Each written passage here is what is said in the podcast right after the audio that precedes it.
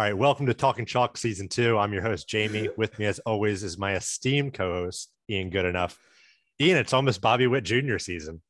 It is Bobby Witt Jr. season. The I heard the sound off that bat today. Uh, I didn't even wasn't even following the game because I haven't I haven't had a Kansas City Royal. I think you know ever or at least in a very long time. So I'm not used to like I've just begun the last couple days to check box scores, and I I'm not in the mode of checking Kansas City box scores yet. And Mook texted me and of course, I had to go to Twitter and find that uh, that clip that I sent you uh, to the uh, the sweet sound off that man's bat. Yeah, that was a sweet crack of the bat.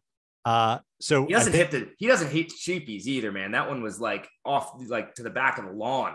Hopefully they uh, they start him in you know in the starting lineup or at least called up at the start of the season. Uh, seems like they yeah. fixed some of that in the CBA where you're actually incentivized to bring guys up. Um, the teams get rewarded if guys win rookie of the year or even second or third place. So um, that'd be great if some of these top prospects, you know, the Kris Bryant type stories didn't have to spend six weeks working on their defense uh, and then get called up in, in late May or early June.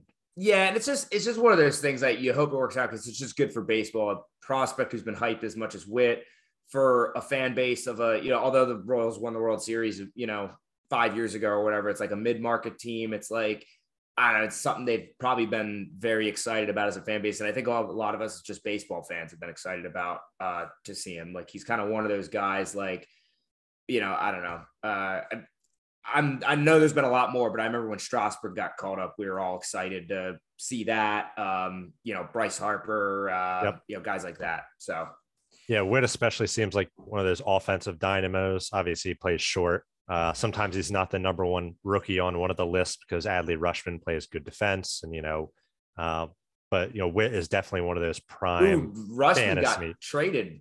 Should we? T- uh, are we yep, talk? So, I know we're not. I know we're not like in that mode, but I guess that'll tie. Hopefully, that'll tie in with one of our managers we talk about tonight. So I, I did want to mention. It seems like people listened to the last episode talking about the bottom eight teams, and I don't know Pat if Pat listened and decided to choose a direction. But uh, I know He's that been making a lot of calls. Yeah. So speaking of Witt, I think you guys had a, at least a brief conversation about Witt.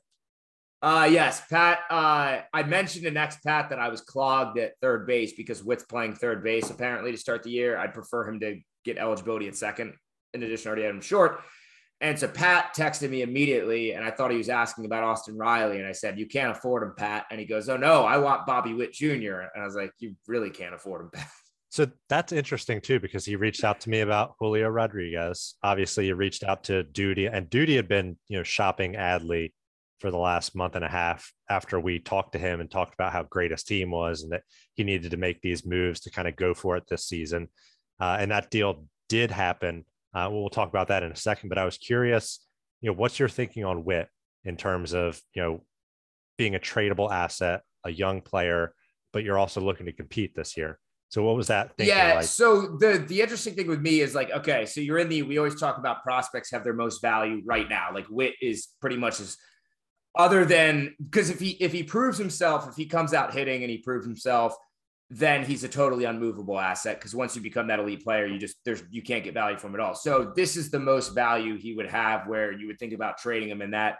So Pat offered uh, Lance Lynn and JD Martinez or some not explicitly, but something around, you know, that was what he listed off, you know, obviously a proven outfielder and then another this year pitcher. Uh, both of know, them or separate and separate? I, uh, I assume both of them. Okay. So uh, now that being said, it's now not only is Witt I think, just hard to trade anyway because you know you get that prospect love, and I'm I'm yeah. in love right now, you know. But there's also the other way, and I we can talk about my team structure and all of that. But I think as much as I'm trying to compete this year, I still have the Glasnow's holding Glasnow through the year. Right. Um, not like I have extra picks, and my team being very young still, it's not like I'm I'm trying to get the like when I said with the Mook trade of Kelenic for Lynn last year, it's like he was at the end of the Scherzer career. Right. Um, you know, I think he was at a little bit of a different point. Uh, so that's whereas all of my guys are very young. Um, this is what I think, what I hope to be the beginning of a window. Right. So how close is a Lance Lynn and JD Martinez package for Bobby Witt?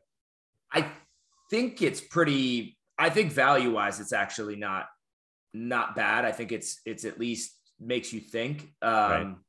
But yeah, it's very.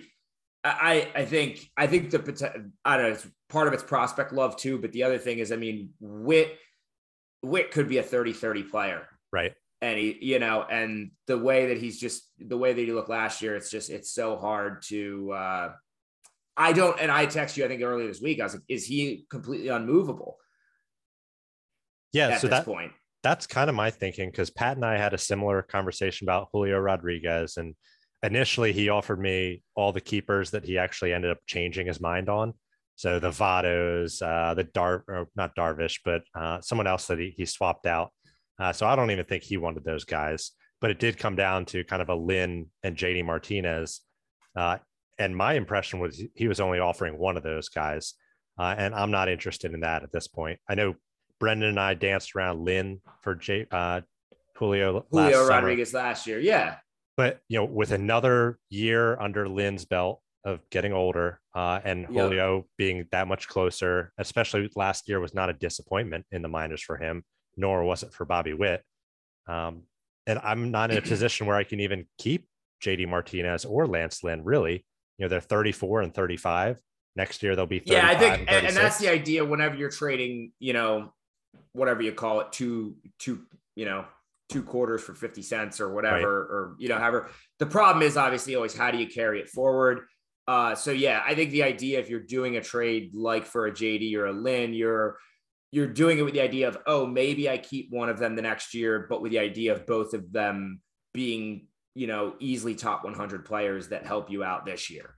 Right, right. So yeah, I told Pat like I don't even think the two of them gets it done. It you'd have to offer more, and that trade first of all get vetoed and I still might not take it and he might not be willing to offer it. So like you're right. these players and and I know Julio is like a 1B or you can call him the second, but he, I think Witt and Julio are like the the really exciting top tier prospects that can contribute this year immediately and be like stellar mainstays of franchises. And I think that at yeah, this point they're I, somewhat I think, untradeable. I think, yeah, yeah. Rodriguez is considered the best hitter in the minors and best all around hitter uh, from a fantasy perspective. However, Witt, I think, not only has a little bit of the flash and the name recognition of uh, of that, but and being a you know a number two overall draft pick, but obviously adds the speed in the infield and and all that stuff. And he's uh he's probably three or four months ahead of Rodriguez. You know, it, it seems like he's going to start the season. Yeah, it looks... could, but you know,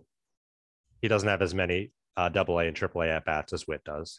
Yeah, yeah. It seems like like Witt probably could have come up at the end of last year. Uh, it seems like certainly ready to come up this year. And uh, yeah. But comparatively, you know, Adley Rutschman, Pat was able to get for you Darvish. I think that was a pretty decent trade for both both Pat and and Duty. I thought it made a ton of sense. Yeah, Pat was actually texting about that last night. I think from both perspectives, it made a lot of sense.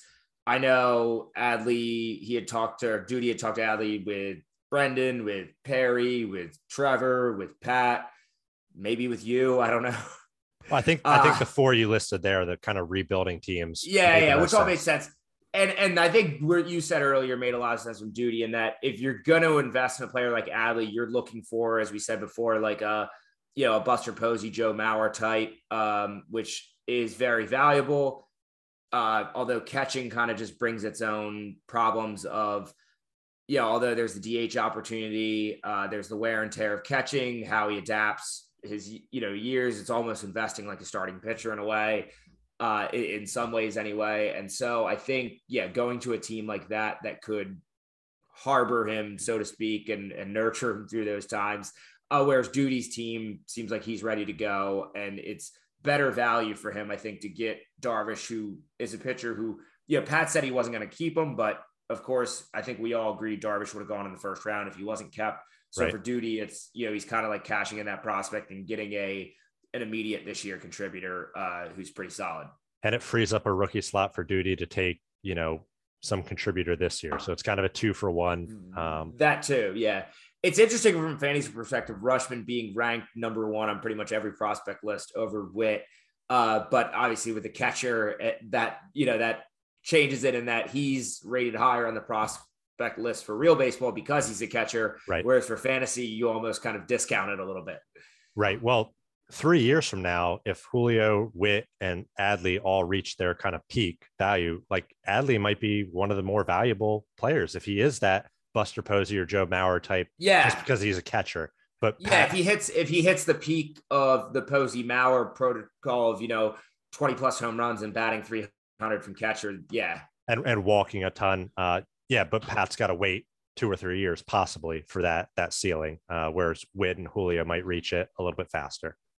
Yeah, uh, exactly. And I, I still think though, even with that, it's like, although in that moment it might be a little bit more valuable, I think just based on the the volume of playing every single day, you know, you don't know whether or not he's going to play DH, uh, but also just the longevity too of, you know, catchers pretty much typically die by the time they're 30, uh, whereas, you know, uh, you know, Rodriguez and Witt, why can't, you know, you, you think, you think a longer time horizon. Yeah, they get they get 10 years before they turn 32. Like that's a yeah.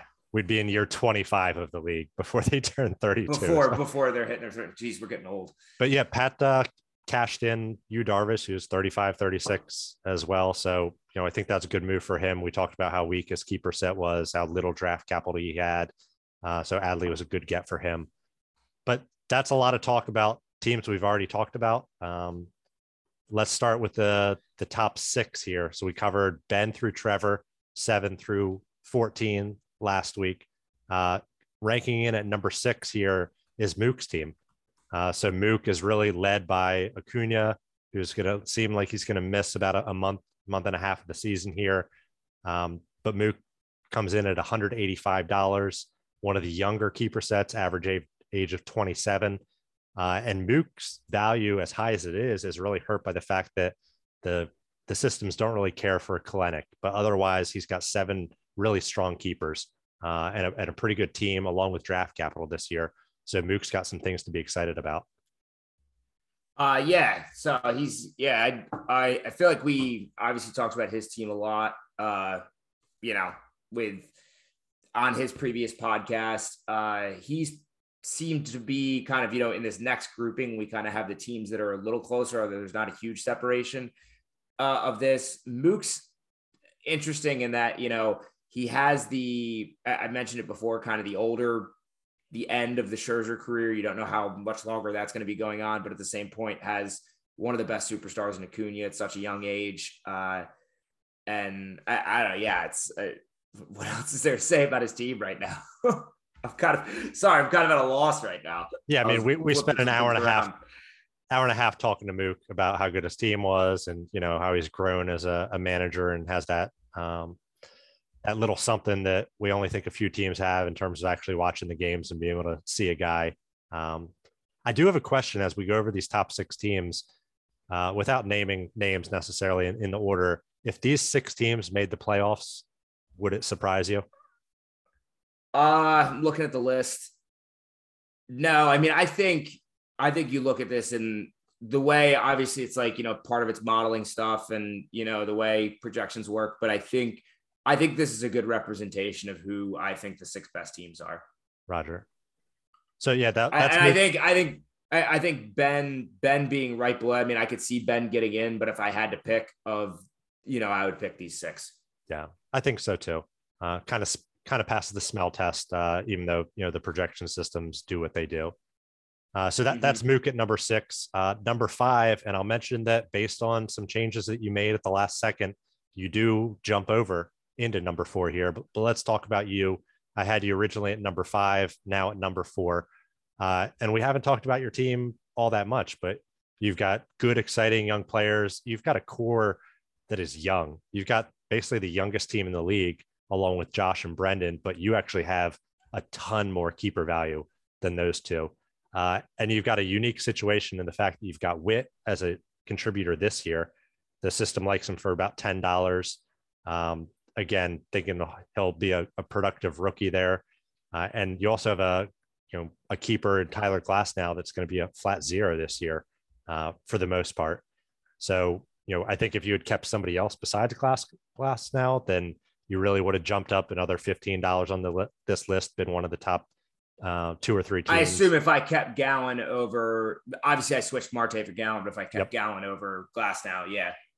Yeah, you would have uh, certainly jumped up, I think, probably another twelve dollars is what Gallen was. Uh, I think Marte was a better keep than Gallen. Uh, talk about that decision a little bit. Yeah, so I mean, it really just came down to uh, a couple of things. One, so I'm a big Gallen fan. Everybody's kind of known that. I believe a lot of things of him.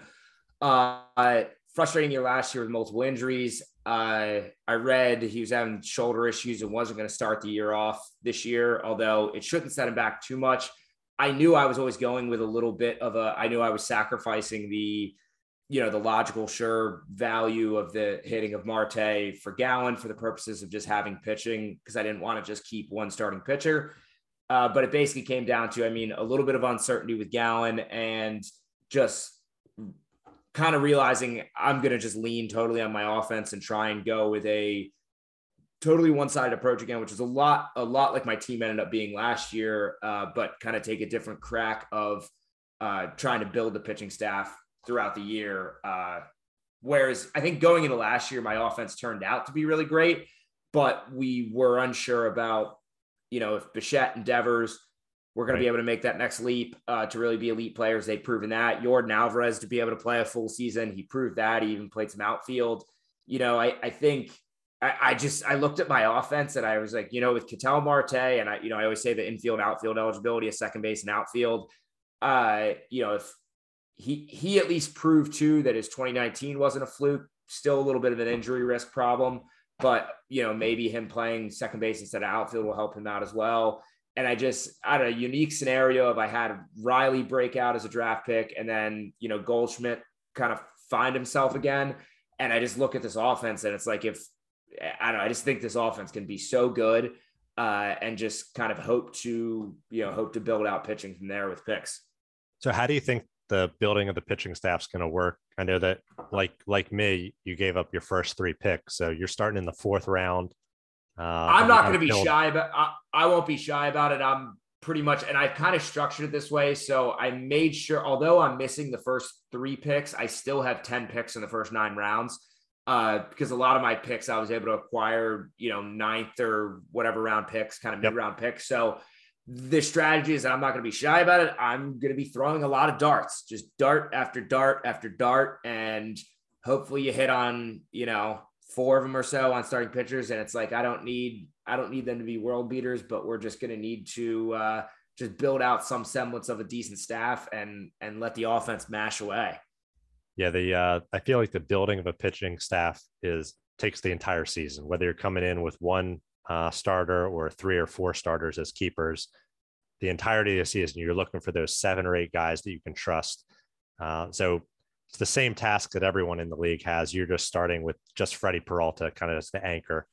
Um, and then, you know, let's talk Tyler Glasnow a little bit. So, um, obviously, had a stellar partial season last year. I think took a huge step forward compared to where he was. Uh, there was no, you know, thought to keep Gallen or, or another player versus Glasnow here. You're going to carry him for the entire year. So I went back and forth. This in the middle of the season last year, I always thought there was a chance I'd keep Glasnow. As I got as things went on, I think as we got into the offseason, I I always want to leave the option open. And it became pretty clear of not only do I have my own just love for Tyler Glasnow that we talk about of, you know, this is somebody I always kind of liked as a prospect, never quite had him, uh, traded for him, you know, while he was still developing him and he became what, you know, you always hope that he'd become last year, and then unfortunately uh, needed to get Tommy John.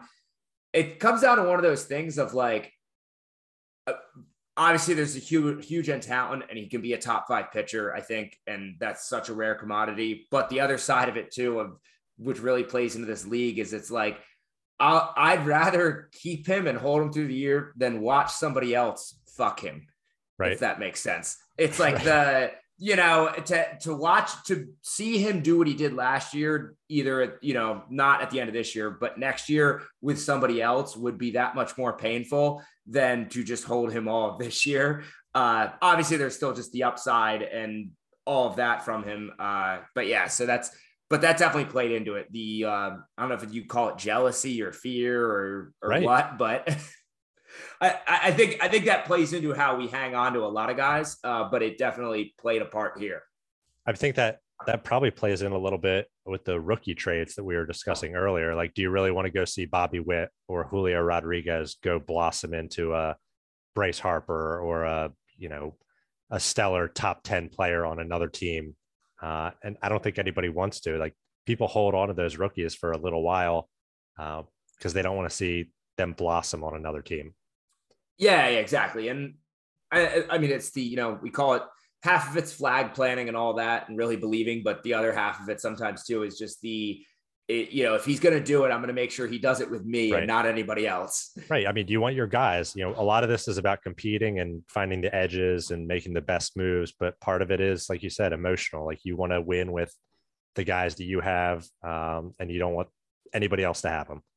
Yeah, uh, and one of the final things I'll say is that you know the way my season kind of went last year, it's kind of funny. My offense wasn't as great in the beginning. It did great in the second half as it came together.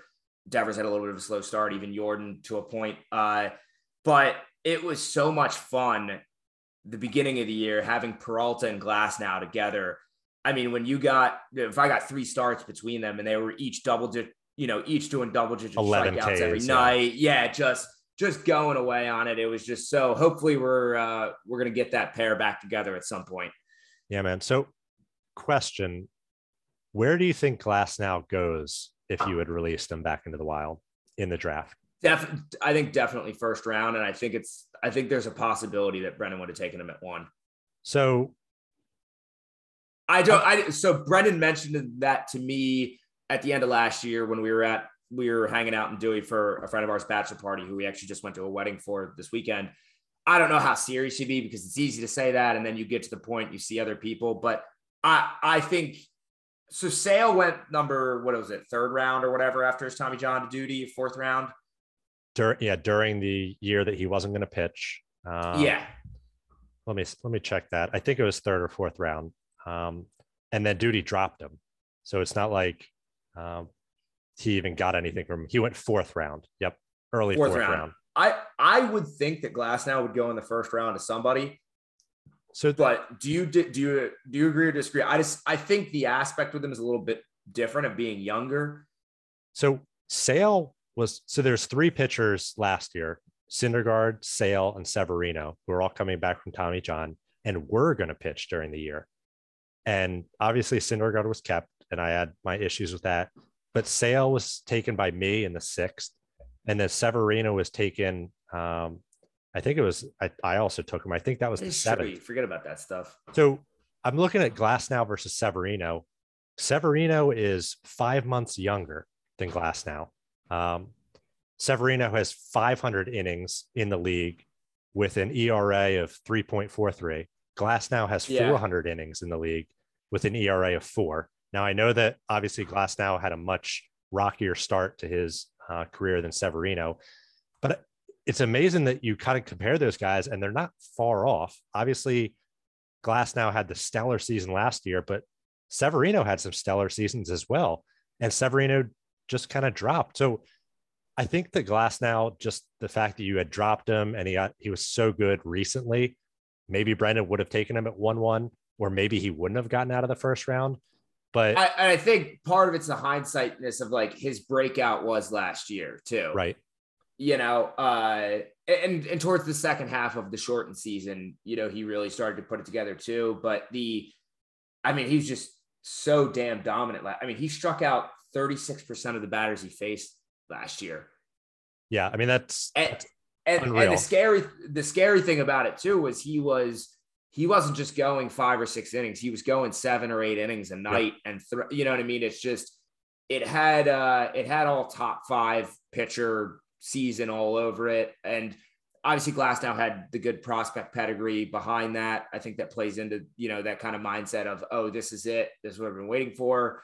The development of the third pitch with the slider, I think just played into it a lot. And obviously the fact that he throws 100 miles an hour.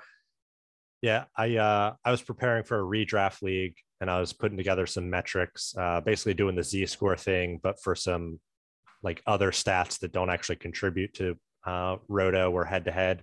So I was looking at like contact rates, swing strike rates, etc. And besides Degrom, who also uh, pitched a partial season, Tyler Glasnow is like number two on that list. He just had an amazing season last year. like number yeah, one. I think, I think I think despite getting hurt in June, I think he ended up like 80th on the player rater. Right. So yeah, I mean, if you're going to keep a guy like that's the guy that you keep. I, I was just curious, like maybe he doesn't go in the first round, but maybe he does, and it's just who knows. Um, yeah, I mean, yeah, it's it really could, like you said, there's there's reason there's arguments for him to go as late as Sale and Severino went. There's arguments for him to go in the first round too. Uh, I, I, mean, it comes down to one of those things. Like I said, I think at the end of the day, it was kind of irrelevant to me. I just I didn't right. want to risk it, and it's not like I had a first round pick where I could roll that dice. I, you know, I just yeah. to to me it was the it was a decision of I just don't want to. I'm just going to hold on to him, and and I think for this year, I you know I kind of knew that last year with him being out. Like I said, I was kind of 50 50 of whether I was going to keep him or not uh, where I kind of traded away those picks, knowing that this year would be Bobby Witt's rookie year, still very early in my keeper window, and kind of, I, I think I think I kind of had the opportunity to just hold and and and see how things go and let the offense carry itself. Yeah, I mean, your team is terrifying. I mean, besides old man Goldschmidt, who's 34, like you've got the youngest. By the team. way, he by the way he was a top 20 player last year. He was, and and when you traded for him, I didn't think that that was that great of a trade. Like but obviously you have a lot more experience with Goldschmidt. Like you still believed he could kind of bounce back and be what he was, and he did turn out to be. Yeah, that's that that trade. There was some underlying trends that he was hitting as good as his peak years. So I don't know what exactly he did, but he definitely rediscovered something yesterday last year. But if you drop him and have to keep Witt this year, like your average age basically goes down to 25. And if you're the fourth best team in the league, with a zero from Glasnow, and you have the youngest team in the league, that's terrifying for for the rest of us for sure.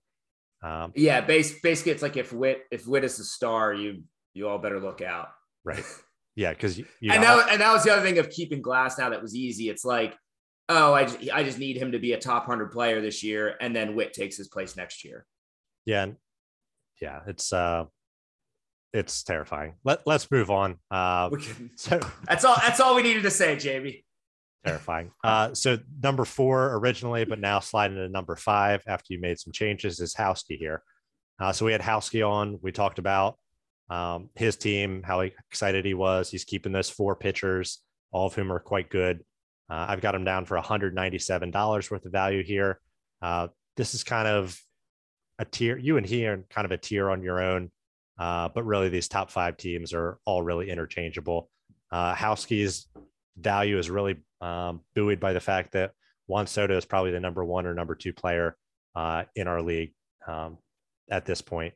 Just outstanding. He doesn't run as much as Tatis, but you know Tatis. we'll talk about him when we get to Speed's team. Uh, may not play all that much this year um, or a half season. Yeah, yeah. I was. We'll get to that when we talk about speeds, but uh, yeah, and and I always say of I think in kind of you know I know you know these are the keeper set rankings, but I think in terms of just dynasty rankings, for lack of a better word, of you know combination of youth and high end keeper talent, you know, I always consider me Houski and Speeds the last year or so as as kind of having that best group and it is because like I've kind of said before, it's like you know Soto obviously being so good, Burnes being the elite pitcher. Uh, I think Ozzie Albies has yeah. a lot of growth. I think Bryan Reynolds is really underrated. Bogaerts is consistently that what top fifty player, I guess you'd yep. say. Like you know, not elite, but uh, hey, if he's your third or fourth best hitter, you're you're doing great. Uh, and then the other thing is, you know, his his supporting pitchers are no slouches either. You know, Nola, Giolito, Montas are all you know, very solid. You know, um, like I said, Nola, I feel like Nola and Giolito have kind of knocked on that door of kind of being top 10 pitchers. Oh, yeah. But they're always kind of bouncing around there, but very good to be your, you know, your two and three starters. Yeah, Nola had some awful luck last year in terms of home run rate and strand rate, but you know he was a top ten pitcher, top twelve pitcher there for a long while, uh, or at least a two or three year stretch. And Giolito was kind of there as well. Uh, he had a little bit even, of even with Nola last year, even with the, I mean, shit, I didn't realize his ERA was four six three, but it's yep. like even with that, his WHIP was very acceptable at one one three. Uh, still 180 innings and 223 strikeouts.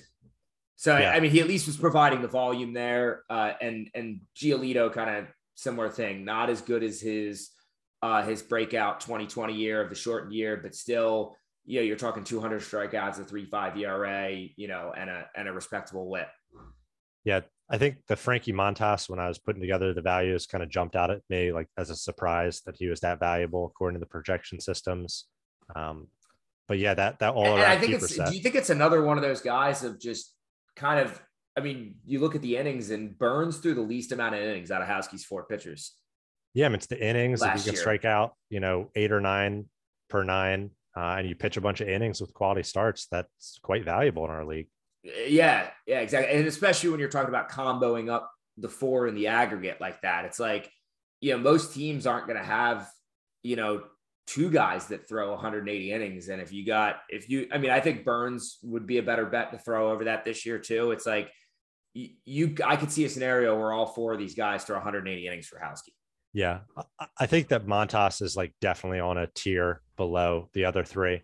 Uh, if I was like looking at Houseke's keeper set and trying to figure out how to maximize the value, swapping out Montas for like another elite hitter um, would probably be the, the way did to he have, it. Did above. he have anybody else to keep that you might have changed, or you just talked about acquiring somebody else? Just acquiring, or you know, through you know, free agency, draft picks, or or yeah, the yeah, rookie system, hitting on something big. I'm, I'm basically saying, you know, this is the difference between Houseke's, you know, $197 team and the teams that are 10 gotcha. or $15 above him. Because keeping four yeah. pitchers, um, I know I did it for a long while with the Verlander, Kershaw, Sale, and Snell combination, but like I would consider Snell my fourth best pitcher, and he he had an AL Cy Young in there. Uh, so Montas yeah. is like a probably a step behind where I'd want to keep a fourth pitcher, but really that's just nit, nitpicking at this point because Houseke's got a, a, stellar keeper set. Uh, yeah, exactly. If that's too. if that's if that's your worst keeper, you know he's uh that you got good problems, and and you talking about the youth of his keeper set too. It's not like Soto, Albies, you know, Burnes, even really Bogaerts is going anywhere yet. So you know you got plenty of time to for him to find that guy to replace Montas. Reynolds is younger than I thought too at 27. I thought he Reynolds was kind of really good. Yeah, like the OBP for him is. I mean, really imagine, imagine if he. I mean, it's the same thing with me with Ketel Marte. It's like all offseason, you're just praying for like him to get traded to the Yankees or something, you know? Right. And I know I and I, I follow Yankees Twitter a lot just because they're very entertaining and like they're they just knocking on the door. They want yeah. Reynolds. They want Ketel Marte. Yeah, it's like so do I. I'm I'm with you, Stanzo. And you know, Juan Soto, as terrifying as as it is, like probably has a 45 home run season at some point here. Uh, oh um, yeah, that's that's the scary thing is like you don't, you know, we we talked about how he quote unquote struggled for whatever six weeks last year, where you know he was just above average and not you know a superstar, but it's like yeah, you wonder what kind of freaky peak seasons he has ahead of him. Yeah, I think it's uh you know 45 home runs is definitely on the table this year next year. Uh, i'll say that that nationals lineup is getting pretty bad. Uh, so he might just walk a lot more and not uh, get but the them adding cruz them adding cruz helps. It does. Uh, i also you know josh bell was decent Bell's enough yep. uh, you know second half of last year. So i i think I think that lineup won't be so bad, I, and I think them signing Cruz, hopefully, as long as Cruz, you know, assuming Cruz doesn't die, as I know you've been calling for, uh, you know, I, I think that'll help him out a lot. Uh, but yeah, I, I, think that's the only thing holding back Soto is not maybe being in the lead offense and maybe being pitched around. But you got to think in the next five years, there's going to be one of those 45 home run, 150 RBI seasons that he bats, you know, three, three, you know, well over 300, right? Yeah. Oh, absolutely. And uh, on the other side, on the pitching side, Corbin Burnes, he's obviously stellar. Um, I'm not sure whether he's out of like the young pitcher injury window where his arm could fall off, or you know he has got to get the Tommy John. Just, I think he's just getting out of that, and like that was the biggest question last year of whether you know he did it in a short season of how he would hold up. Uh, now he didn't quite make 30 starts last year. He made 28, 167 innings. Like I think this is the big year where he proves that, I guess you'd say. Yeah, he's been pitching for four years and he's got 300 innings. Half of them came last year. So like, yeah, he's he's got a peak season in him where he pitches 190 innings and strikes out. God, what did he have? He had 234 last uh, season at 167 innings. If he pitches 190 innings, suddenly you get 270, 280 strikeouts. And those are just dominating season. Yeah, and I and I could you could you could see a world where he he knocks on the door of a 300 strikeout season. Yeah, if, and, if everything were to all go right. And that's those are the years where that that pitcher is ranked not just you know 15th or 16th overall like he was last year, but like number two or number yeah, one, exactly. like number three. Exactly. Overall. Yeah, that's the that's dumb stuff. And, and the other thing, I mean, it's the, the sub one whip. The ratios are incredible.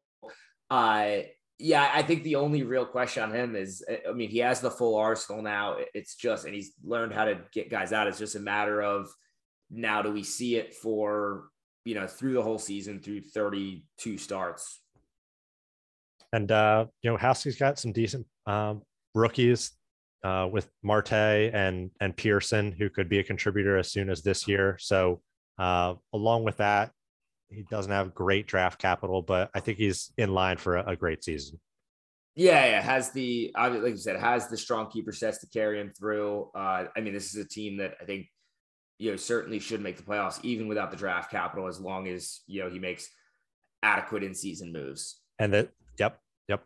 Uh, so jumping up to number three here is Speed, uh, last year's champion, at two hundred nine dollars worth of value. He does have one of the older keeper sets. I think it's the third or fourth oldest at 30 years on average. Uh, Is and that we'll just say, because uh, I guess Freeman and Morton? Yeah, let me take a look at the um, the specific players that it's are funny. Driving it's like, man, did, did speed did speed seem get old that quick?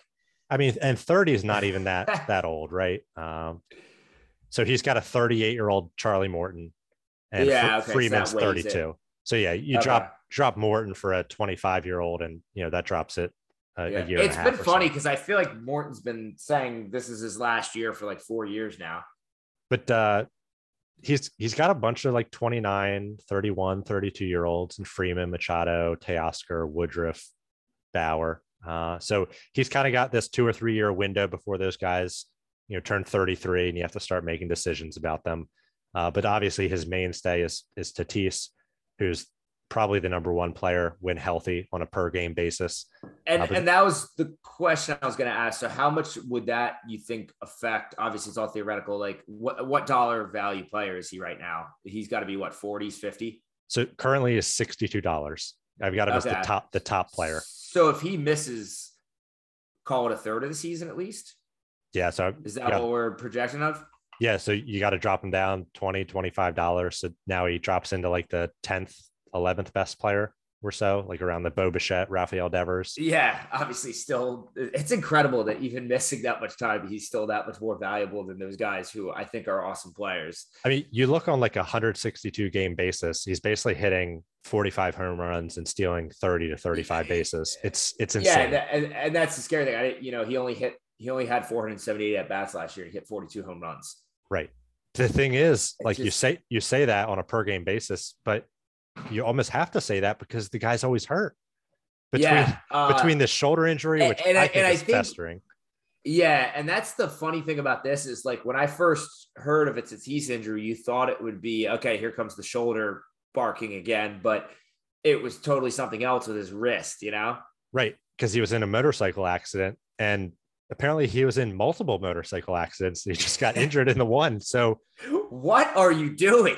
This is a this is a 23 year old that's signed to a 300 million dollar contract that's got the next 13 year of his, years of his life you know so he's secured the bag and now he's yeah. uh, he's living life with like a 23 year old with 300 million dollars is going to do.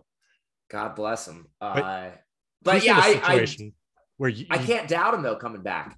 Yeah I like you just don't you don't ever trade this guy. You don't ever move him or even think about it. You just you're just along for the ride and it's it's just a, a feature of your team is that Tatis is either going to give you 200 or 400 or 600 at bats and your team's success is kind of going to be based on primarily you know the other seven guys but a big influence is going to be how many at bats he gets.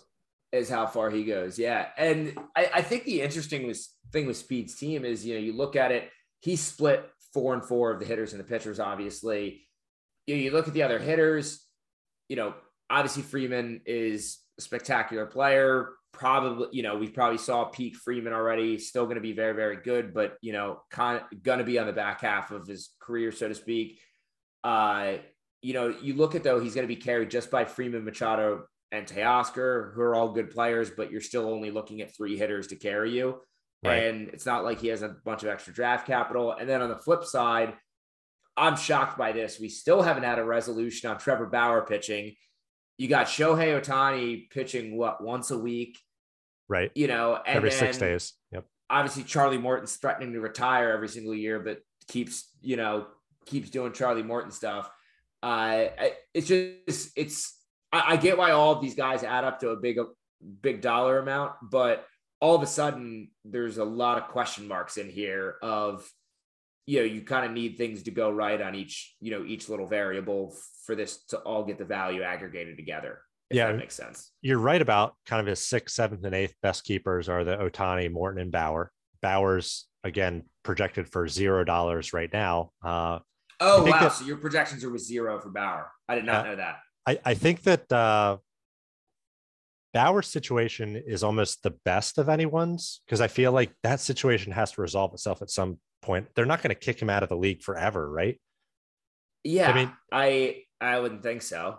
Thinking about I the, just the future, I just think the hardest thing value. the hardest thing is I don't think he's going to pitch in LA. I think they have to move him somewhere, right? And then it comes down to he still has two years left at his really high annual value contract that he signed. I think it was what three years, like a hundred million or something like that. Yeah, so maybe like if you do move him, if you're LA, you don't have to get that much in return because you're just trying to unload the problem and the the salary, and then they can yeah. go spend it on and somebody else. And, and, and, it wouldn't be unreasonable for a team to take on the two years, no. yeah, the two years and 60 million or whatever called or 70 million. But yeah, it's I, I think obviously in this whole day and age, it's like somebody's got to be willing to take on that I guess the PR side of things of it yeah, all. I, and LA know. is probably the worst city for that, right? Yeah, yeah. Um, that's why I say there's no way he's pitching in LA. Yeah. So you mentioned the like, four, the four big bats really carrying that value. Speed also has some room to again pump up this value in the future if Bauer comes back and you know, Morton retires and he can replace him with a, a good player, even a good hitter. I I do worry about Ohtani. I don't know whether he's going to stay healthy uh, throughout his career. It's just, it's just so hard to do what he did last year. It is to repeat that last year, both on on both sides of it. You yep. know, obviously even him as a pitcher last year as as great as he was there was it was sporadic let's call it you know there was there was great games where he struck out 10 guys and then there was games when he couldn't get out of the first inning obviously he was awesome hitting but it's it's got to just be so hard to maintain that year you know into the second year and the third year and so on yeah, I, you know, I as an owner of Ohtani, I worry about his pitching. That's the liability. Like he's not going to get hurt at DH. He might get hurt running the base paths for sure. But like you almost yeah. have double risk because you're not only pitching, but you're also running the base paths regularly. So that's how guys get hurt. You know, at least he's not fielding, but either Speed or I could be really hurt by the other Ohtani, you know, causing the injury, and then he gets shut down completely. Yeah, it's yeah, it's a funny it's a funny scenario. It's put both you and worrying about the other side. Yeah, like my dream scenario is that he gets like a blister and like he just stops pitching for large stretches of time. Like yeah, uh, yeah. I, I'd uh, love to see him be a full time DH and not pitch the, anymore. The, I mean, the other thing to ask too is, you know, in I think he was in the major leagues what two or three years prior to this. In in all of those years, they had very strict rules on him pitching X amount of days or hitting X amount of days, having X amount of days off before and after he pitches, and all that. They let that go last year. I and he obviously did it last year. I wonder how much you know, I wonder if were those rules in place because they actually mattered, or did they just realize that they didn't matter? Well, I think the manager changed, right? So like Joe Maddon last year, um, compared to whoever the fuck it was earlier, I can picture his face, but not his uh his name. Not Scioscia, is it? No, it's uh the guy had been there for the a long while. Uh that's Scioscia. Yeah, maybe it was Mike Scioscia. Okay, yeah. Yeah. Scioscia sucked. He did suck, God. Um, but yeah, I think Maddon. uh Maddon really is changing things. Let let Shohei be Shohei, and obviously the guy plays with a lot of joy, and you know just killed it when he was on the field, which he was quite a bit. Yeah, it was fun to watch too. I since uh, we did touch on Tatis as being the highest uh, rated player at sixty dollars. I'll mention there's only one sixty dollar player. There are two $50 players in Soto and, and Vlad. Uh, then there are six $40 players, and everybody else is below that. So if you have wow. a Tatis or a Soto, like having Soto is as good as Houseke's next two keepers combined. Like Corbin and Burnes. Houskey, and Houseke's got a good keeper set. Yeah. Albies and Corbin Burnes are his next two highest keepers. And, you know, Juan Soto is worth as much as both those guys put together. So it's yeah, uh, and, to, and, to, put it into context, it's like Albies and Burnes are the guys that we're still all chasing to find, you know? Oh yeah, absolutely. But that that's how much a Tatis or a Soto puts you ahead. Uh, yeah, in in the dollar dollar battle that is. So yeah, Speed's got a good team, and, uh, and I think that goes ties back to our discussion of not to say that Rodriguez or Witt will be that good, but it's like just the chance that they could be that good and that idea in your head makes it so impossible to trade them. Absolutely. Or even if Witt settles into like a Trevor Story or Manny Machado. Oh yeah, yeah. If he if he becomes like Bichette or Story or Machado or any of that level, you're you're thrilled with it anyway, and it's right. and it's a home run. But it's yeah. the idea of like, oh, maybe he can, maybe he can be like a a, a light, you know, not to expect Tatis, but like a lighter version of Tatis in the power and the speed department. Yep. Yeah. That so that's why you hold on to those guys and you star chase uh, when you have the opportunity to, and and you demand what, such such high value yeah. and back.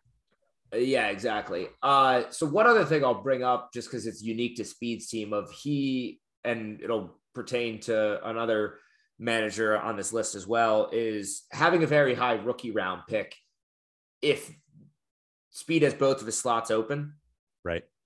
Uh, if he'll be able to add value of, you know, will he go the immediate contributor there to help, you know, supplement his team while Tatis is hurt and, and so on yeah, I mean, those high rookie rounds, like obviously every year there are rookies available and not rookies, but guys that we count as rookies that are available that, you know, might like go the guy in. coming from Japan. Right. Yeah. I mean, he would probably be, uh, I don't know, like a no later than a fourth ish round pick um, in our league if if he uh, was available in the draft, I would think.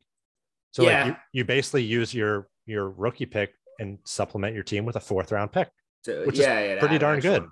Um, yeah. And there, there's a bunch of players like that. That that might be the guy who's the most sure of, a sure thing. I think there's a bunch of pitchers out there. Uh, yeah, there's have, obviously plenty of guys, starters who have thrown under 100 innings. Yep, yep. So, uh, yeah, you kind of look at it that way. Uh, you can add a player like that and get an extra fourth, fifth, seventh round pick uh, if you are in that contributing or that co- competitive window where it makes sense to do that. And Speed could take that guy, roster him, and then immediately claim another rookie. Uh, no harm, no foul. Oh, yeah. He might not get yeah. his top choice, but by the time you claim a second or third one, like you're going to get a pretty decent guy. Especially after everybody is all filled up on theirs. Yeah, that you know that's you the know. thing. Again, not to beat a dead I horse. found sometimes the best time to claim guys is right after the rookie round, early in the year yet not to beat a dead horse, but with only two rookie slots, like there's only 28 possible slots filled. So like there's guys ranked in the, the 25s and 30s, and even some guys that are ranked in the like the teens that aren't rostered right now because people still make kind of dumb rookie roster choices. uh, so you can still get a, a really good guy. And Suzuki, you're not gonna you're not gonna write a post sponsoring the third rookie rule. I mean, at this point, it is what it is. Like I feel like people are entrenched. They're not looking for arguments. They're just for or against it. Like the fact that Josh votes against it every year, like Josh can't lay out the arguments for or against for having a third rookie slot. Like he's just against it and he's decided. So, you know, who knows? That that's never going to happen. We've moved on. Yeah, I mean, I it's a uh, that's never going to happen. Suzuki was taken 174th overall in the in the redraft uh, league that I just did. So that's okay. Like, so yeah, that slots him like you said. That's like fourth round, basically. Uh, yeah. After our keepers so yeah, uh, Speed definitely has that opportunity to add to his team. Um, and then you know, up next is the the number two team. Um, I'm not sure. I think this also gives away number one, but we've got number two with Duty's excellent keeper set you know, we talked to him for. I, I told him, I told him he was going to be happy with this. He's going to wait for wait for us to talk about him. He texted me, "When's the pod coming out? When are you guys recording?" So he he wants as to hear as, us. As soon as he saw that, he was asking me about it too. As soon as he saw part one and his name wasn't mentioned, right? He was getting excited. Uh, but yeah, he's he really has an excellent keeper set. I'll say that he doesn't have any real holes. Like his his lowest ranked keeper is Jazz, uh, because Jazz's OPS and OBP is likely an average is likely to be likely to and, be really and he's low. one of those guys where we talk about the uh, you know the the ends of the bell curve of his Right. possible outcomes. Like, I, it, you know, it may so happen he ends up in between, but like during part of the year, he's going to be. There's probably going to be weeks that he's a top even 10 player and there's probably going to be weeks that he's completely useless you know it's the he's he's similar in the mold i think of Al, alberto I, I never pronounce it Mondesi, right yep. alberto mondesi of yeah it's like you know he's going to have those weeks where he hits a few home runs and steals 10 bases and and lights it up but uh, and then other weeks where you know he just doesn't hit at all Yeah, the, the projection system has him for hitting 240 with a 731 OPS. Um, I think most of them agree that's probably close to what he'll do, but he's just going to contribute home runs and stolen bases, just like Mondesi. Um, and like you just kind of hold your nose and and hope for that, like that end of the bell curve, uh, where he does hit 260 or 270 for the season, and then he hits 26 home runs the, uh, with we want, we 35 want the stolen Chris, bases. we want the kristen bell curve Kristen right? Bell. I I just as I get older, I just have more and more appreciation for Kristen Bell. Between the And Good and Place, um, which is an excellent show, and then we were just watching this other Netflix show. She's just uh, she's premium. I'll, I'll say it that she's, way. she's she's the positive end of the bell curve Yep, yep. Uh, Stefania Bell, not as much. Um, we appreciate her, but just not so, not as much. yeah, she's got other skills. She contributes to the world and society. Um, you know, just not in the way that we appreciate as men sometimes, uh, which is unfortunate. Says a lot about us. But that's uh, those are the rules. I'm sorry. that's, the, that's the way life works. This will Uh, be the one other episode thing we I'll have to delete before we get our spot a Spotify deal. Yeah, yeah, this is the one that cancels us. Uh, so one other thing I'll bring up that so I thought Judge was going to be fine to play in New York. We still don't know whether Uh-huh. he's vaccinated or not. All of a sudden, the news today, uh, what's it? The Mayor Adams, I forget what his first name is, but uh, he sounded like uh, not so fast with Mets and Yankees players if they're unvaccinated. Yeah, shortly after we recorded the last episode, you assured me that uh, you know they were going to be okay because it's outside. Like that article started coming out. No, no, there's training inside the clubhouse. Blah blah blah. Like you can't show up to work. Um, Oh, geez. so that is huge, right? Because um, Judge is the 14th ranked player on my sheet at $35. And if you lose half your games, the other thing is Judge is uh, free agent next year. Like just making a business decision. I obvi- obviously people have a lot of reasons not to get vaccinated, you know, personal decision, Yeah. et cetera. But like, is he costing himself some money here by not going out with a 40 home run season, which he's very capable of doing? It's like I mean, possibly, yeah, because it could it could say a number of things. It can obviously one you worry about games that he missed, although I don't know if it pl- applies to away players, right? it does not. Uh, but you never know if it will in the future or not, or whatever. Anyway, uh, but also too, it just you know, I don't know if this is fair or not, or I don't necessarily agree with this, but it it brings up the question too of how much how committed they are to the team and baseball and Right. their profession and all of that.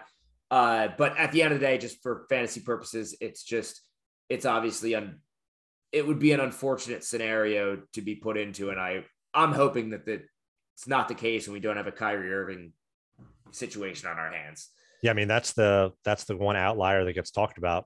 You know, the combination of the fact that he's stuck with it to not get vaccinated, and the talent level is probably top 15 in the league, just like Judge is showing on here. Um, you know, throughout the offseason, a bunch of articles have come out with you know players that are bench players or you know not stars in any right, saying, "Oh, I got vaccinated. You know, I I don't want to hurt the team. I want to be there for the guy." So, you know, maybe Aaron Judge makes that decision, or like I said, a business decision that in my year before free agency, I need to jack up 40 home runs, remind people who I am. Uh, or maybe he says, I only need to wait one more year before I get out of New York, and then I probably won't have to worry about it. Uh, so maybe I just hunker down and play half the games. Who knows how it goes? But that that's a huge variable now. That that trade, at least for next year or this current year, looks a lot different if Joe And it's funny how much it, pitcher. and it's funny how much it flips back and forth. And I think it's funny that it's Judge and somebody who's been hurt and kind of misses time anyway. That like you always kind of knew that in trading him away. I think that was Bill's rationale of you know trading away Judge for kind of more of the the pitcher who you you know you although pitchers are more, more volatile, you almost were hoping would be more steady. And it's it's funny how it flipped totally in this of saying Judge was way more valuable than Musgrove, but then all of a sudden we're back to questioning how many at bats is Judge going to have this year. Right, not only for the health reasons, but yeah, for the this vaccination reason. So yeah. he's got he's got a lot of questions swirling around him, and if he only plays half his games, put up half the stats, uh, Duty drops from the second overall keeper set down to the, like the fifth overall keeper set. So it's just a, a, big tight cluster at the the top five teams here, and any little thing, whether it's Tatis uh, or Judge, can drop you, you know, several spots uh, in these ratings. But I'll say overall, like this is an excellent keeper set. Um, and it's mostly so it weights a lot in that he obviously is keeping seven hitters. Yep. All all really good and and you know these are all easy arguments to make for keepers. I think Chisholm is the most, you know, questionable guy, but you get why because of the, you know, the the potential impact, especially in short spurts of the season that he'll have, and especially when you're comboing up where you figure all these other hitters are going to carry your team throughout the year. In that, you know, everybody else is really solid. Bryant, obviously, the huge boost of him going to Colorado, you would expect.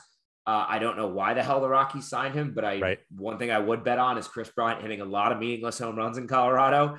Uh, and then the other thing that helps out a lot too, Duty having both the draft capital to fill out the starting rotation. I I think I think he'll be more committed to that this year than he was last year. And that I know he addressed it early, but then he didn't build it out. But we'll see. Uh, and he also you know, will have a decently high. He has an open rookie slot. Now they trade away Rutschman. Right. Could always drop Weathers too. So he could maybe go after a couple more of those pitchers, like I'm right. talking about, or, um, or, you know, anyway, I'm just basically saying I think Duty will be all in. I, I think so too. Um, I think he has a lot to prove. And I think, yeah, I think he, this is this, and, and he's at the point with his players of, you know they're they're really good, but we're all talking at our peaks right now. You know, Betts and Ramirez. This has been a long running thing. This is, you know, you're you're getting to the, you know, they're getting a little up in age. You got Robert, who's come up. You got Judge, O'Neill, and Bryant, and all that. It's like his his team should be ready for this year. I think. Yeah, I mean, and this is a team that I don't think has that much uh, ability to improve their keeper set because he doesn't have like a weak zero dollar player. Like Chisholm's probably his his weakest, but you know, you you know by the end of the year whether you're going to keep Chisholm. If he bats 240, you're yeah. probably not going to keep him. If he bats 265, you know, I mean, then you're probably the number one keeper set. Um, if you get and, that. And I think I and I think if everything were to go right for duty, he would have another keeper pitcher right. or two, you know. Right. Yeah. If he, he takes he's got a first round pick, he's got three seconds. So if you hit on one of those guys, uh, you know, that definitely opens up options keeper wise. And then, you know, he kind of he got added Tyler O'Neill and Aaron Judge last year, and that's that's like sixty dollars between those two players. That that's excellent. Uh, he had a Kris Bryant also, who now in Coors his projection should uh, increase. So, Duty made some great moves last year, and to- on top of the draft picks that he acquired. So, this is the season that he's got to make that push, and we can see if, uh, if he's able to flip that switch and and do something he hasn't done in a long while. Hasn't made the playoffs, and hasn't been in serious, you know, contention for a, um, you know, top two or three spot or trying for that buy, but he, he's definitely well positioned, at least prior to the draft, to do that this year. Yeah, and I, this feels, although he had draft capital last year and he's always had, we've always talked about his high end set of Ramirez and Betts. It's this year feels even more of he doesn't have the empty keepers like yeah, he's had Marco Gonzalez. Years. Yeah, exactly. Yeah. So, uh, you know, I think that that and you know, Luis Robert being another year older, I think I, it's just it kind of all feels like I keep saying it kind of feels like this is this is it and it's finally come to get it's finally coming together.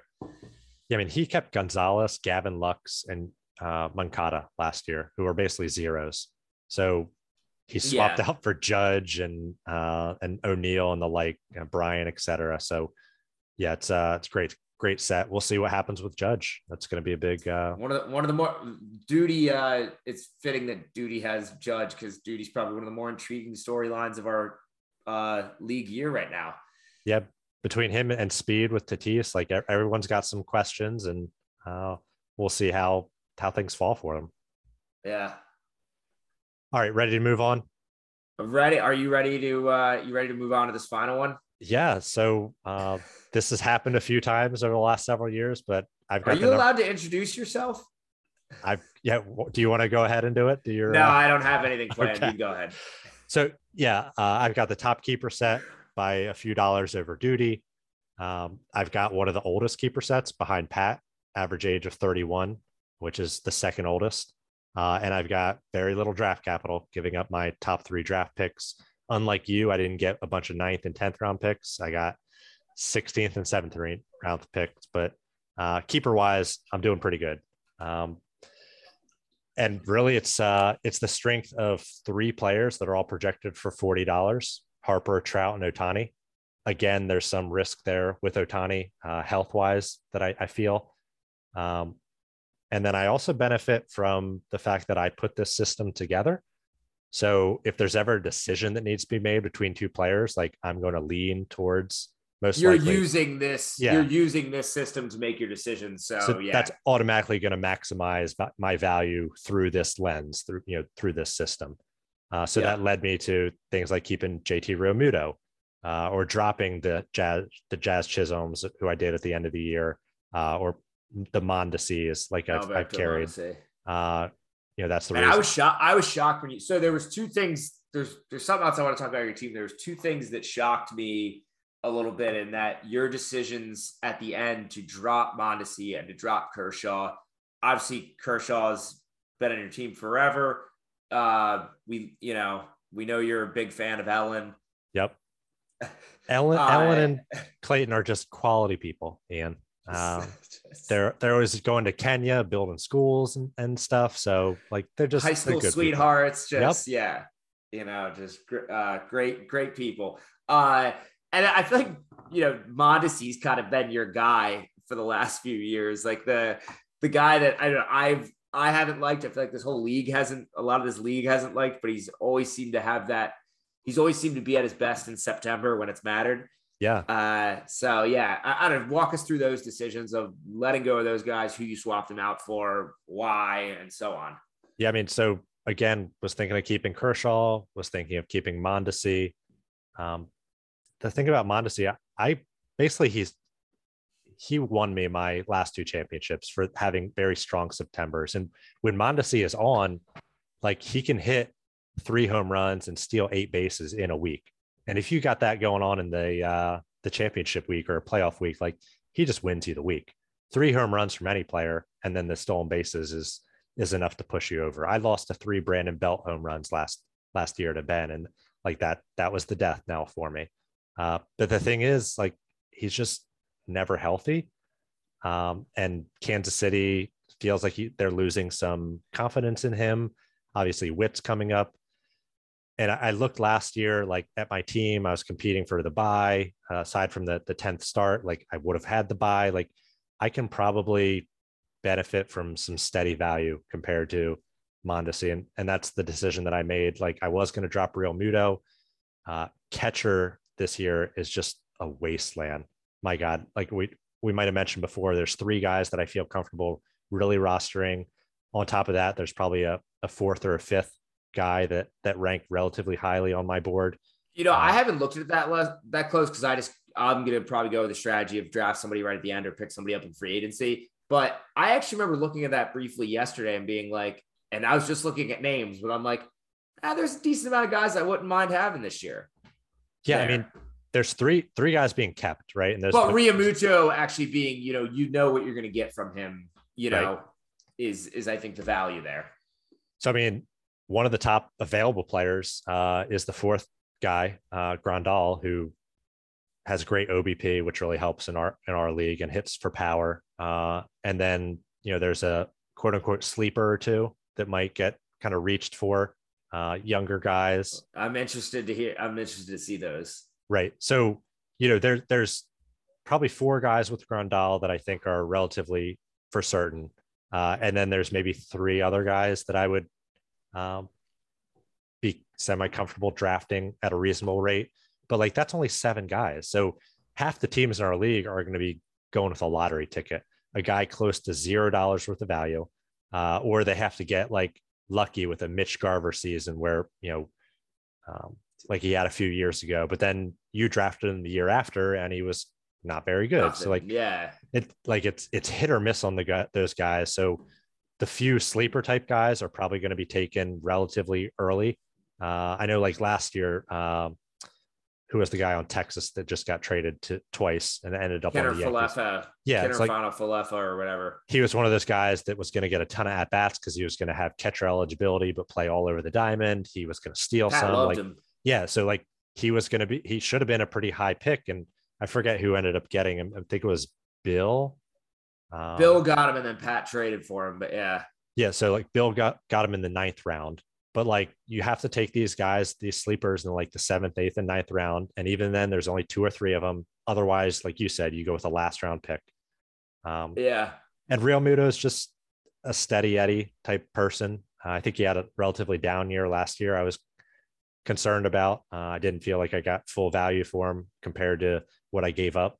But like looking at the values this year and just the wasteland that is catcher, uh, I felt like I needed to keep him. And Mondesi was you know, a hit or miss guy, and I'll just take the steady value this year. Kind of changing my uh my strategy. And I, and I think it's bit. I think it's a little different too with the Mondesi move of where you're talking about having steady value throughout the year. I think you you want a guy like Mondesi when you have Kershaw, Verlander, Trout, and Harper, knowing they're all going to carry the water through the year, and then right, you know, and you're you're looking for the lightning rods in the playoffs, so to speak, and at other points during the season, you know, you're going to get it, but it's like I, I think it's different when you don't you know, obviously Sale's not the same that he was, and nope. Kershaw's not around, and even Trout is not the same player that he was in terms of reliability and what you're getting throughout the year. That it changes, it changes your needs a little bit. Yeah. So, and then on the Kershaw side, obviously love Kershaw. I think on a per inning basis, he's a top 10 pitcher still at 34. The thing is, how many innings are you going to get from him? So for years, ever since he basically turned 30, he's had back issues. Um, and every year he misses, he goes on six, eight week DL stints or IL stints. Uh, so like he's projected for 140 innings. And I'm not sure you're ever going to see him pitch more than 160 innings again. And especially pitching on the Dodgers where he knows he doesn't need to, you know. Yeah, yeah. Nor nor do they want him to. They do the phantom IL stints for guys anyway. So, you know, they're happy to rest him because not only is he pitching 140, 160 regular season innings, but they want him to be able to pitch 30 or 35 playoff innings too. So yeah, they're they're going to be very cautious with him. And then last year he had this uh, elbow issue. So like that just adds, you know, this back issue that always that he always had, plus an elbow issue. Like if he has to have Tommy John, or if that turns into something explosive this this uh this year, you know, he could be out for the year. That happened to Verlander. Verlander made one start in 2020 and then it just popped and he had to get Tommy John and he was out for basically missed two seasons. That could happen to Kershaw at any point.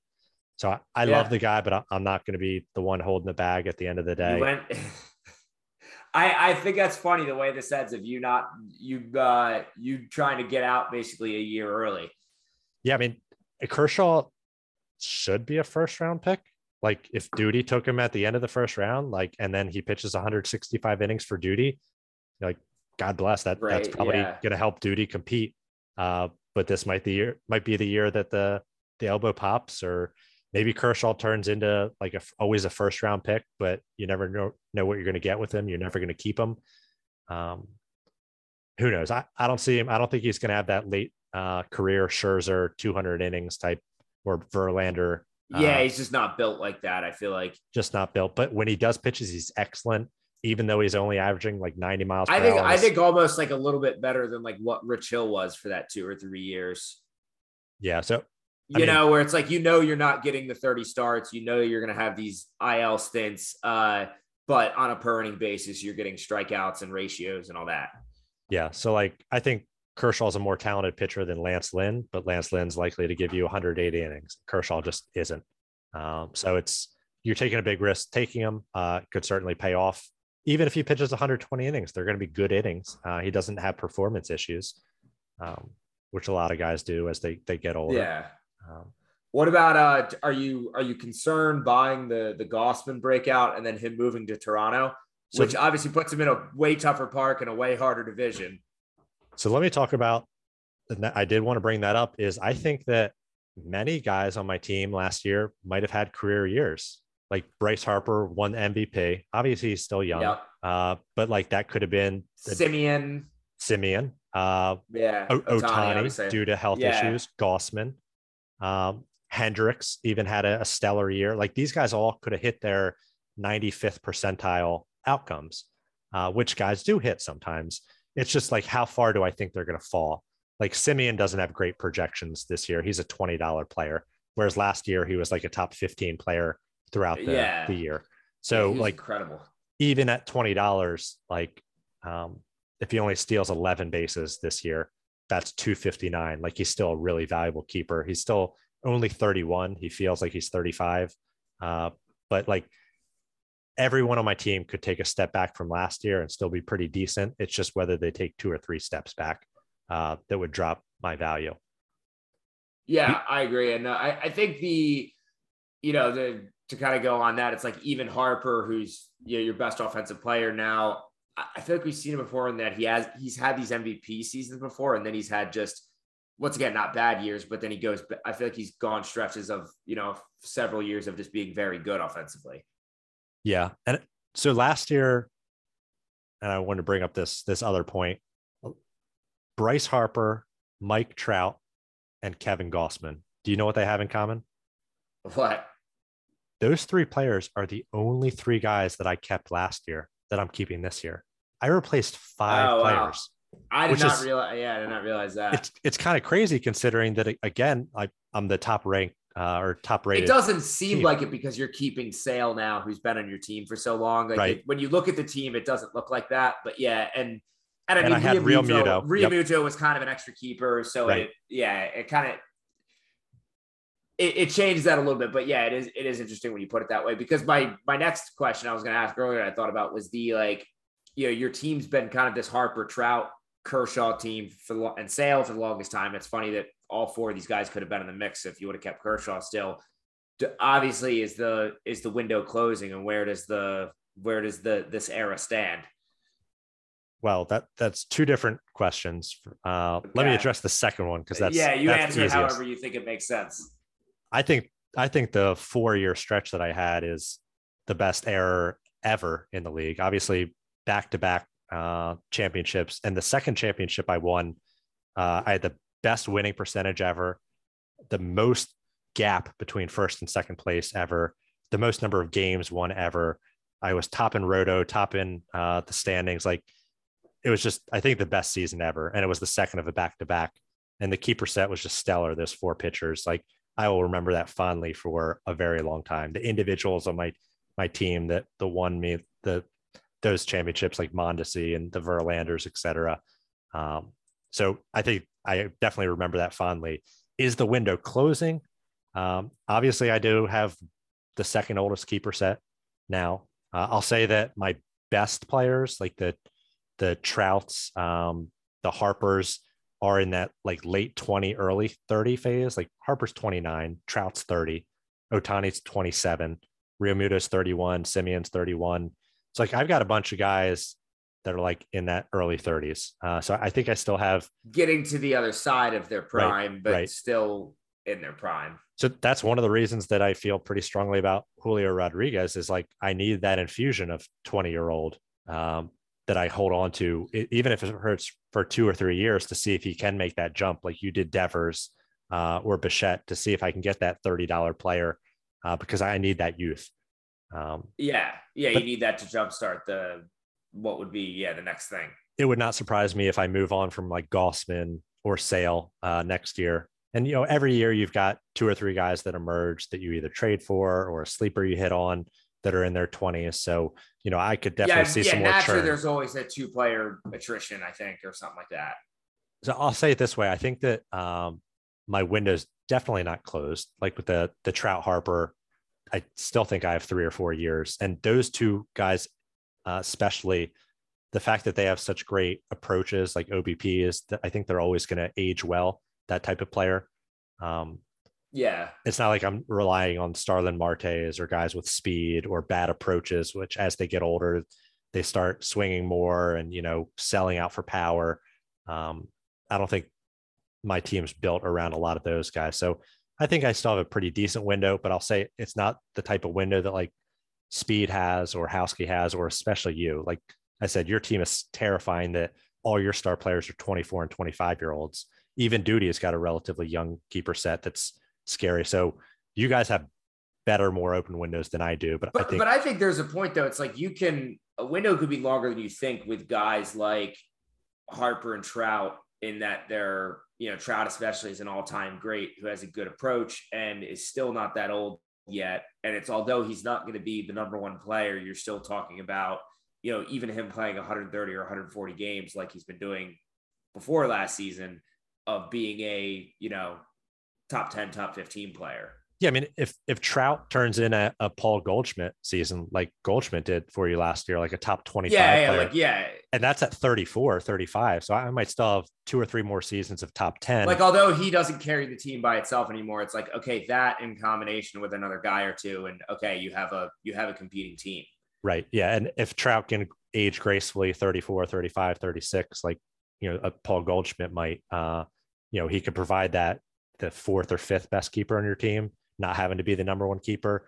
But you have to find a guy that is going to be a forty or fifty dollar keeper to to stay at the top of these lists because uh, it you need those 40 50 dollar players or else you just can't hit $200 in value uh, which yeah. is what tends to be kind of the the top two or three teams the line of uh line of all that yeah i mean i'll be like i said you're the those are all you know we're all at about $200 between you know mook's at 185 here in keeper value um you know, was the as our sixth playoff team, as we said, and we said that was the sixth playoff team. But it was interesting that it's like, oh, I look at those teams, and if I wouldn't have, you know, those probably would have been the six that I would have picked just based off the eye test as well. Yeah, maybe a Ben or like a Ricky sneaks in there until you see the the rake rankings. Yeah, I, like, obviously okay. there's very there's variability in this. You know, if, right. if you know Degrom pitches a full season for Ben, and you know Cody Bellinger returns to form. Yeah, yeah, yeah. Then Ben's a playoff team, and you know same thing for Mook. If if Scherzer suddenly gets hurt and dies, then maybe he's not, and Acuna doesn't come back so quickly, then all of a sudden he's maybe not a playoff team. But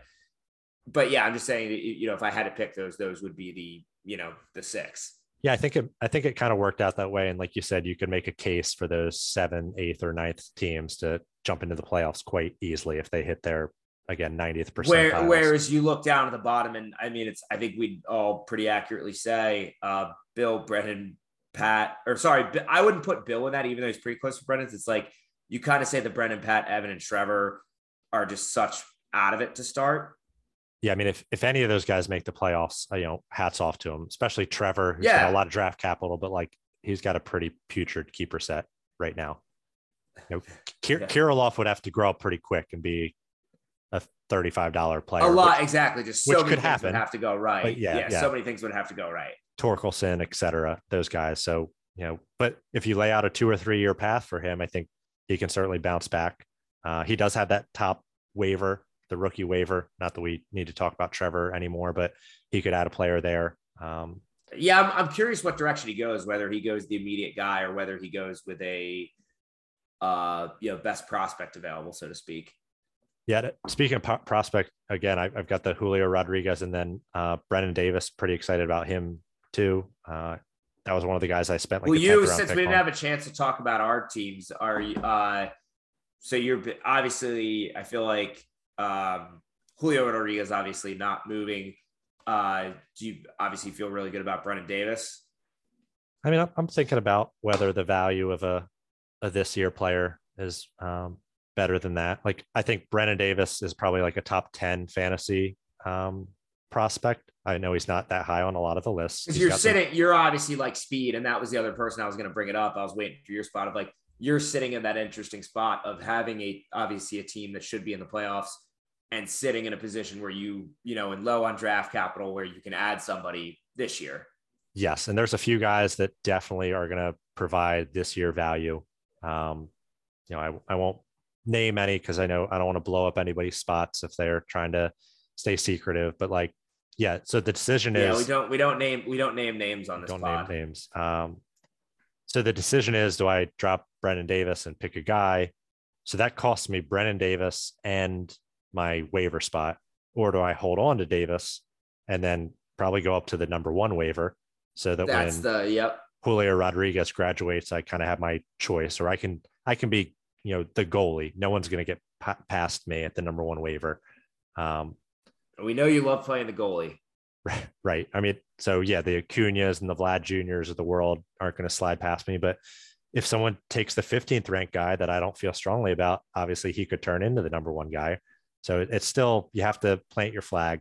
Um, but yeah, that's uh, something I'm still kind of deciding on. Uh, might make some moves here and there. The, the one thing I did want to talk about, which I didn't, uh, is Liam Hendriks.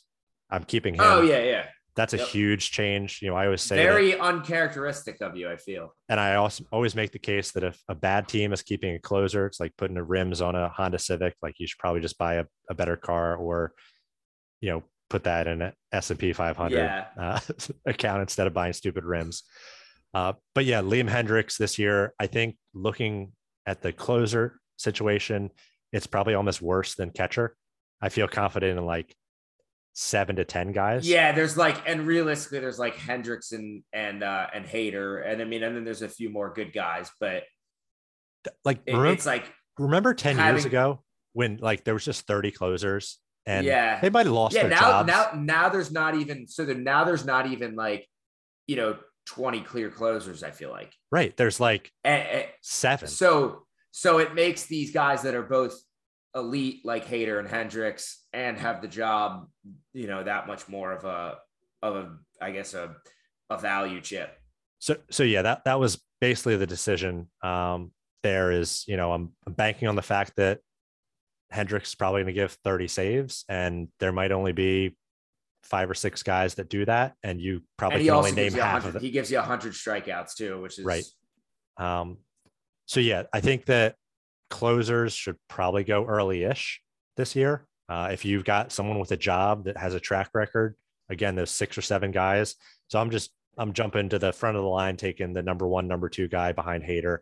Um, But it's funny the way it works is because like a lot of times the teams that have all the picks early aren't the teams that should be drafting closers. correct, correct. Uh, especially the way that it worked last year, with so many of us that made the playoffs last year have so little draft capital. So that was the other thing is like I can't draft a closer because my first pick is in the fourth round, and if I want a de- decent pitching staff, I can't take a closer probably with my first two or three picks. Like so, I need to take and I'm in the starters. and- and I'm Yeah. in the same boat as you. so you- you're scrounging all year long to try to find um, those guys and it's just like winner you have to take the chance that you're going to get them uh, or pay Mhm. through the nose for them um, at the trade deadline play, you know paying fourth and fifth round picks for guys that are relatively mediocre um, do you know how many how many pitchers registered a save last year Uh, I'm gonna guess. Hang on. So there's 30 teams. I'm gonna say 150. 192 Okay. isn't that just wild Yeah. to think about I remember I had one. Uh, I had one like I had one of those like three inning saves. I think from where it was like a guy. I had one case where a guy bulked. I think it was Cristian Javier bulked for me, but got a save. It was a start in our league and a save. yeah that's well that's uh that's not great but at least you got the save out of it like I'll, I at least got. I said, you know, I, I my pitching staff was so bad at that point. I was like, I'll take the three and two thirds innings and the save. Like, and and 39 guys had double digit saves like again i feel like 10 15 years ago like you had your 30 closers four or five of them lost their job you remember the year. of uh, you remember the year of like Joe Borowski had like a five ERA and led the AL in saves. yeah or guys chasing 50 or 60 saves like that just Yeah. doesn't happen anymore Ga- like, yeah, Gagne the one year had fi- whatever fifty or sixty. like in my mind you pencil chapman in for 40 saves no problem you know he's got the job Oh, like, not if not if not if you listen to Yankees Twitter, they hate him now. well yeah that- that's you gotta another follow you. You gotta follow Yankees Twitter, Jamie. well i don't i follow a lot of i don't i don't follow but i come across a lot of cesspool twitter i don't need yankees twitter You don't need more. Set. You don't need more of that. enough media members comment on yankees twitter that i get like a taste That's true. it Yeah, maybe Uh, that's why I just feel like um I don't know. Yeah, I, that or maybe I just I via Mook I just get exposed to it so much. No one saved 40 games last year. Like, when's the last time that, that is happened? wild? It's so yeah. again, like the catcher, the Realmuto, and the Hendriks Sa- saves is becoming a little bit like stolen bases in a way. Yeah, they're like evaporating a little bit. And yeah, now saves you can buy. You can't buy stolen bases. That's the thing. Yeah, yeah, you can you, buy saves. To buy stolen bases, you basically have to swap out a starter that you already have. Like it has to line up perfectly. Whereas saves and, are, and anybody and anybody who's that good of a hitter and steals bases is never moving anyway.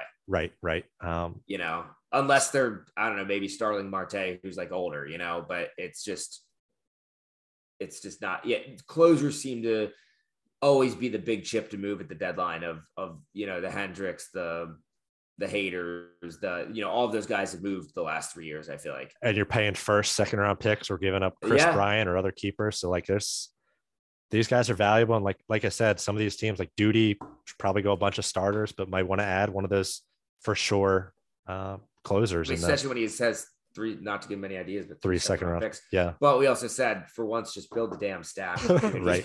Right. So yeah, that's uh that's the story of the top six teams there. Again, I think they kind of all make sense. If if that was the playoff teams, then it would make sense. But you know, one or two other teams are going to hop in there, uh, just as it yeah, always happens. Yeah, always always the uncertain stuff. I'm just uh, I'm excited for draft day. Uh, gonna see you know everybody gonna see everybody Saturday morning yell at each other. Maybe try and order some pizza again.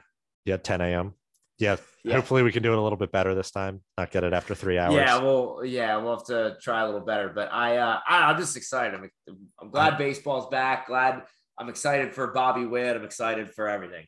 I love this fucking league, man. Every like last year with all those teams competing, like even the seven, eight, ninth guys like pushing, like people making trades for players instead of just jettisoning players. I hope picks. that trend can. I hope that trend continues this year. I, I think it's only going to get swap. better. Like yeah the I think the average player in our league is a relatively skilled fantasy manager. Like, I, and I also think I also think too, like we we finally broke that window of people made the player for player trades, and people realize you're not going to get burned by it. Right. You know, like you're. I think that was the always thing is I think fear drove a lot of people doing that. I think now it's like, oh, like that, you know, it's not so bad. I can trade Lou Trivino, who's my fifth closer, for a bat, and like Jamie's not going to gloat for all time. Uh, yeah, yeah. Which is everyone's afraid of making the big miss, like trading the the Trout, the Stanton, or whatever. Uh, so that that certainly holds people back somewhat, and that that still happens. You know, we're not trading Julio or Witt, but like everyone's afraid of getting burned, and you just got to keep keep trying, man. So yeah, I'm excited. Everyone's growing, getting better at this, um, and it, it's really neat to see on that note, don't bother. Stay away with your Bobby Witt trade offers, everybody. Unless you blow them away, but Unless that's never going to happen. Away. Not after yeah. that home run today. Not yeah, especially not after the spring training home run. All right, goody. We'll uh we'll leave it there. We'll uh we'll you gonna be base. there on Saturday? Yeah, I'll be there, man. We'll uh all right maybe full Looking body. Forward. It's been a while, man. I haven't I haven't I haven't seen you in three years. Yeah, yeah. It's uh I think I've been doing I've been doing a pod with you, and I haven't seen you in three years. The pod has been great. Very much enjoy it. Very much enjoy talking to you. I think this is the most we've ever talked about fantasy baseball. Um, That's true. And even just regular life. So it's all it's all good. I'm enjoying it. Looking forward to Saturday, and then we'll touch base on the pod after the the draft and see whether Duty fucked it up and what the hell is Josh doing with his life, and you know whether Trevor was able to cash in some of those picks for uh, keeper level players and if we were able to order food in an appropriate manner. Right. Who's having a barbecue at their house afterwards? Whether house is getting some Pepto.